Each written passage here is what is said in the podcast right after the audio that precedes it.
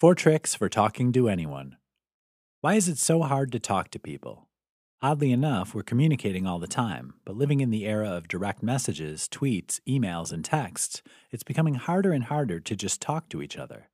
The sad thing is, conversation is an art that's needed more than ever. To truly get ahead in business or your personal life, at some point you need to know how to talk to other people using something more than text on a screen. If making conversation is intimidating to you, then use these tips to master the art of being able to talk to anyone, anywhere. Ask more interesting questions. Rather than asking questions that can be answered with a yes or a no, try asking questions requiring more complicated answers. For example, if you're in a networking situation, learn something about the people you're going to meet. Being able to ask specifically about a new project they're developing leads to better and more interesting answers than a question along the lines of, What's new in your company?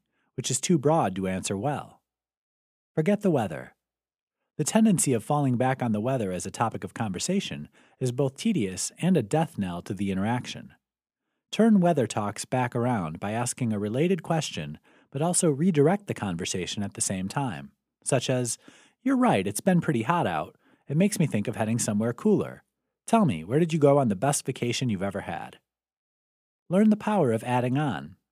This is a pretty simple technique where you take what someone else has said and add something to it, adding a question at the end.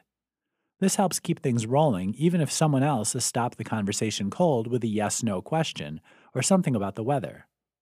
For example, if you're asked if you saw the game last night, you might say, Yes, that play at the end was really something. It reminded me of a time when I went to see them play in person. Tell me, what's the best game you ever saw? Pay attention to the details. Become the person who notices when the situation's going south. Be ready to jump in with a question or a new topic when you see people are getting uncomfortable with the situation.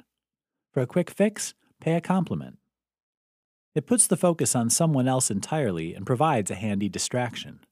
Becoming a great conversationalist will become more natural with practice. Remember, the important thing is to relax and be your friendly, personable self. By paying attention to the discussion and taking some care in choosing your words, you'll find yourself having great conversation in no time.